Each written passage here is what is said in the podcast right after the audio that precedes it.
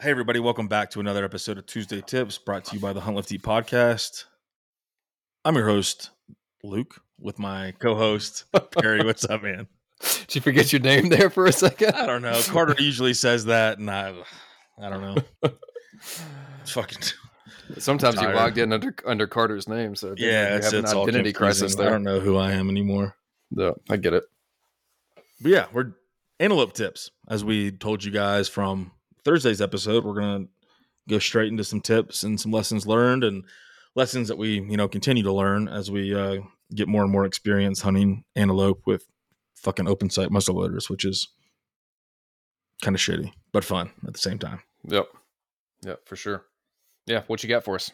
First rule ABG, always be glassing. All right. This is very, very important. And it's something we talk, touched on in that episode with guys just wandering through uh, the different areas and not paying attention, right? Is glass ahead of where you're going to be walking and like really glass. Don't just scan. We probably got a little complacent with our glassing and we had two that just popped up that were on a ridge that we were walking up towards that we looked at looked at through the binos and didn't see because we didn't take the time to really pick it apart because there was a IV line about halfway up where there's a little bench and there was two spikes bedded right there and if we had been able to spot them before they spotted us we probably could have made a good play on them and that was like the last our last uh, little bit of time before Perry left so it, it could have paid off for us. So, so just make sure you're glassing. When you're crossing those intervisibility lines which are those horizon lines on the piece of micro terrain where you can't see over top of the backside, right? Walk as you're coming up to crest, take a few steps, glass, take a few steps, glass. You're looking for ears, you're looking for horns. You want to pick out those antelope before they can see you. Once they see you, it's going to be a lot harder. So if you can pick them out, if they're in their beds, because what they'll do is they'll they bed on the backside of those IV lines. And so in the when you're, you're in those depressions, and so you want to try to pick them out so then you can make the play or so you just don't blow them out of the area so just always be glassy before you go there glass if you're walking towards a ridge glass it take 10 steps glass it again because as your angles change as you get closer you know it all shifts and you can see and it opens up a ton of different uh, kind of you know ways to see where these things might be be hidden because they will just appear out of the landscape. It is crazy. So pretty definitely just just always be glassing. Yeah, and, and one other thing on that is just because just because you've glassed an area, even if you've glassed it recently, don't just assume that it's going to be clear for the you know for the foreseeable future. Because like where we're hunting it's so open and these mm-hmm. things are capable of, of covering such vast amounts of ground so quickly and you have to factor in that these things are so so well suited for their environment they're so well adapted they're they have a perfect camouflage i mean their coloring and their pattern is is you know it's amazing. And so you can you can glass an area move 100 yards have a completely different you know the the lighting can be different you have a different vantage point different angle and there could have been something there that you entirely missed and it might be sticking out like a sore thumb or you might just barely catch a glimpse of a of the tip of a horn or an ear or Or they might turn. You can see that white. Yeah, turn. exactly. The Yeah. white ass. Yeah. So I mean, it, it's there's times where you almost feel like you're you're just wasting your time doing nothing but glassing and scanning, but you really can't do it too much. And that's where you know having a partner is nice because you don't always both have to be glassing. And Perry and I are good. We kind of just feed off each other. You know, if he stops, I stop. He glasses, we move. You know, vice versa. Yep. If it's if we're in an area where there's like a massive vantage point, it's like that's my cue. I need a glass, so I go glass to the right. He glasses to the left, whatever, and just feed off each other. But always be glassing. And then when you find one, what we've done in the past, we didn't have to do it a lot this go around but you can lose them so quickly because of the IV lines and where they drop down. And so then if you're like trying to find where they're at, you can they just disappear. And so we'll do handoffs. And so one guy's on it, and then you talk the guy on, you're both on it, and then it's like, okay, I'm getting tired. If you're just going off hand, one guy drops, by binos, the other guy picks it up, and then you hand it back off. And then you Yep. that way you can track where that animal's going to try to, you know, catch it going to food, going to bed, going to whatever, which kind of segues this into the next tip. What do you got, Perry? Yeah, yeah. So that is my tip: is is is put them to bed. So at least in our experience, these antelope have a, a fairly somewhat, you know, what I would call predictable kind of kind of food to bed pattern. Early morning, they tend to be on their feet, moving around, feeding when they're not getting pressured from a bunch of other hunters. And then, you know, mid to late morning, 10, 11 kind of time range, time frame as a rule, they typically start to try to find that place where they're gonna where they're gonna lay down and go to bed. And you've already touched on some of the things they're looking for, but like I said, they they typically like to be kind of on the back of that IV line. They have no problem being out in what seems like the you know wide open. This unit that we were on has no real eh, no sliver of what I would call shade or cover from the sun. They don't care. You know, they're not a whitetail. They will bed right out in the open, right out in the middle of the hot sun. What these what these animals are looking for when you when you're trying to identify bedding spots is where they have clear lines of visibility and where they feel like they cannot be approached, where they feel safe. And they have a fantastic knack for picking those spots. And if you have a group of them, um, they will align themselves to where they're all kind of covering different angles, different angles of approach. One will be looking to the south, one will be looking to the north, east, west, etc. And they're kind of covering their own, you know, blind spots within the group.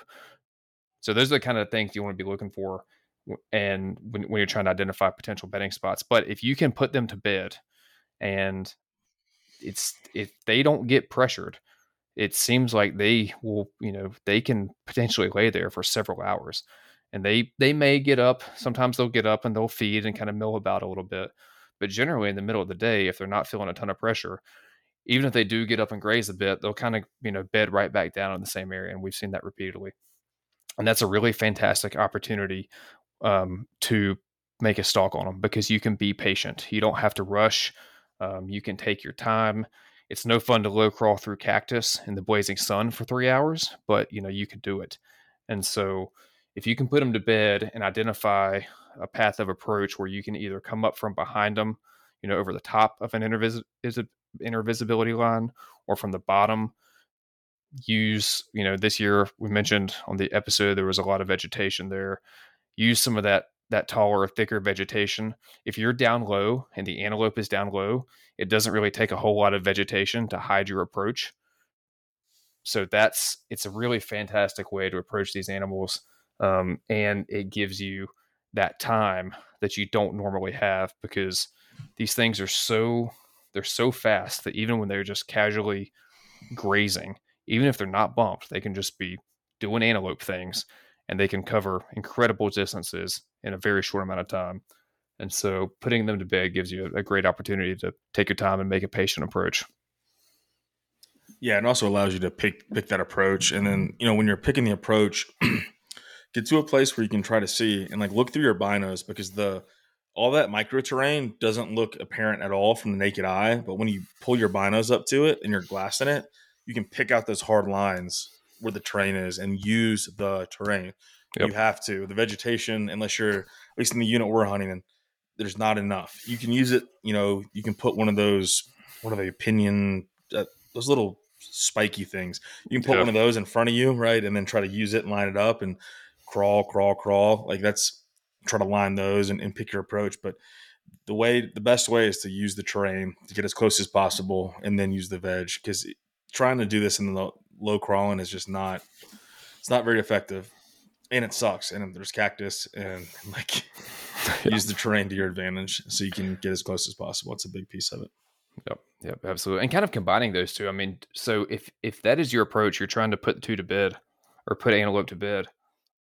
Going back to your tip, if if you know that it's about that time of day and you had antelope and you felt confident that they weren't spooked and you think they might have bedded down, really really pick it apart with your glassing because they can they can disappear when they bed down. And mm-hmm. sometimes you may only see the the very tips of a couple of horns sticking up or an ear flicker, or you might see that head turn, you know, as mm-hmm. as they as they change their their vantage point. So mm-hmm. don't change your angle too. Yeah. Change yeah, your angle offset, kind of clover leaf around to try yep. to pick them out. Do it really slowly so you can find them because you want to know where they are and then associate some sort of reference. What we'll Yep. do is there's a bunch of windmills where we hunt, so we'll use the windmills, and we'll also use houses based on the coloration to at Yep. least give us some sort of and like use two different reference points, so you have some sort of like triangulation instead of just one, because that's going to shift as you move. Yep. Yep. Exactly. What else you got? My last one's pretty simple, and this was something that I don't think we did last year, and we started doing this year or two years ago, whenever the last time we did this, is ranging the IV lines. So Mhm. whenever you're coming up to an IV line, and you think you're you know kind of within that range, is go ahead and pull your rangefinder out and range it. and it's kind of the same general idea as if you're whitetail hunting and or if you're set up somewhere and you start picking out known points to range off of. It's that it's your reference. So you know, even though you're walking, I range it. Okay, I'm at 143. I keep a rough tally in my head as I'm walking of how many steps I've taken. That way, if an antelope crosses that IV line right at me, I have a rough estimation of where where it's at. Same thing when I cross the IV line and I look to the far IV line. Let me go ahead and range that because these things, especially when they're pressured, they will just run and blast over the top of these things. So you can find yourself face to face with them um, when you're not expecting it, and like being ready. Like I don't, I didn't sling. I don't think I slung my rifle one time when we were out in that unit because I had that was the, the one I missed last year. First day I was hunting, I picked a stalk on one. I actually did it perfectly. I second guessed myself though because I didn't really know what I was doing. And I'm looking at my onX to confirm where I'm at, and I look up, and I sure enough, I was dead on where I was supposed to be, and I walked right up to one. I had my phone in my hand and my rifle on my shoulder. I dropped the phone, threw the rifle off, went up for a snapshot as he was running. I missed him, and I had him at probably 30 yards, you know, and it just still eats at me. And so I don't sing my rifle. I'm carrying it because when you're eh, when you're doing this, like or my muzzleloader, you know, you don't know what's going to be on the other side of that. Even when you're glassing and scanning and you're paying attention, like they still will materialize right there. And Yep. so, yeah, have those reference points, range, know where they're at, and then use that to your advantage. What one of the tactics that we didn't use that I'll probably use tomorrow actually is we picked a point that was in a bowl, the bottom of one of the, the drainages, where your shots on either side of the IV lines are, I think it was sub 100. I think it was like Mhm. 71 and 65 or something, whatever. And from the bottom. And so that way, when you're looking, you're, in, you can scan, like if anything comes over that, now you're, you've shrunk your, your, you know, your uh, situational awareness. You might see less animals, but if you do see them, you're going to have a shot and they're going to come to you, you not to them. And so I think that tactic's another one that, that could work. But you know, it's using that topo to your advantage, uh, so they can't see you because you want to mitigate their like they they use their nose and the wind, but it's not their primary deal, right? They don't use their hearing. They can't. The wind's out there. They probably can't hear shit. They use their eyes, and so you want to mitigate their eyes as much as possible. Yep. Yeah, and, and there was, I mean, we noticed patterns where eh, this kind of adds on to that, where these these animals don't have a whole lot of regard for topography in the way that that whitetails do, just because they're they're so fast. But Mm-hmm. they still use it, right? It's not like it's total disregard. And there do seem to be some somewhat predictable patterns and paths where if they get bumped off a spot, you know, and so if you can identify, like we we found this little bowl in this area where either you know either ridge they come across, you were within range, and it seemed like it was in one of these kind of predictable areas where we consistently kind of see antelope crossing through one side or the other pretty much all day long as they're getting pressured from from other hunters then having those frames of reference and knowing that basically at at the time if you if you're set up in a spot like that the time that the antelope or the time you see the antelope that it's within range is going to be very valuable. And then the last thing that i would say on that is what it what it also did for me in addition to having those points of reference and knowing you know whether you're whether you're in play or not if one should surprise you is that i feel like i'm a halfway decent judge of distance in in a in a known environment back east. You know if i'm in the deciduous hardwoods of appalachia i can i can make some pretty close estimates. You know i'm not going to necessarily sling an arrow if i think it's at 37 yards without confirming but you know i know i'm not going to misjudge 37 for 67 you Yeah. know what i mean Yeah. but out there it's tough and so what it helped me do was kind of start to refine that approach Yeah. of of guesstimating and estimating distances. And we kind of started bouncing that off. You know, see that spot over there? How far you think it is? Uh, it looks like you know 320. Well, it's actually you know 280 or it's actually 420 you know you're 100 yards off or something i mean shit happens it's just so hard to gauge Yep. but starting to starting to get those different reference points as you're moving through the terrain kind of helps you dial that in and it's it's still a, a big challenge but it's at least something that you can do to to uh, refine it somewhat Yeah, that's a great point because it, it is different. Like it's just totally different. That's how I started learning and getting better in the bow woods. Because I mean, I missed a doe. I didn't have a rangefinder. I just misjudged it. I was thinking I was like ten yards off, which when you're rifle hunting, being within ten yards is pretty damn good, right? Yeah, you know, if you can judge. it's And, a dead deer and I had grown up and I got pretty good. I can look at a ridge and know if it's 200, 300, 400 with relative certainty. it is completely different out there when there's no reference. Yep. And because you don't have trees, you don't have anything, it's just open plains. And you do need to refine that. And we, I think we did start getting better. I started getting within like 20 to 30 yards, you know, it's because it's like, you know, what your immediate reaction of what you think it is. And now you got to judge it further from that right and and then you kind of learn what that looks like. And so ranging those IV lines does serve multiple purposes. Not only is it a reference for you to take the shot, it's also a reference, a game you should play. So you, what do I think it is? Range it, see, adjust, and then every time you cross it, and now you're going to start developing that muscle memory of where that distance actually is going to be. So yeah, that's a great point there. yeah exactly I'm going to throw in another one we didn't talk about, and that's going to be if you're hunting in the West and you need to use a muzzleloader and you can't use the scope.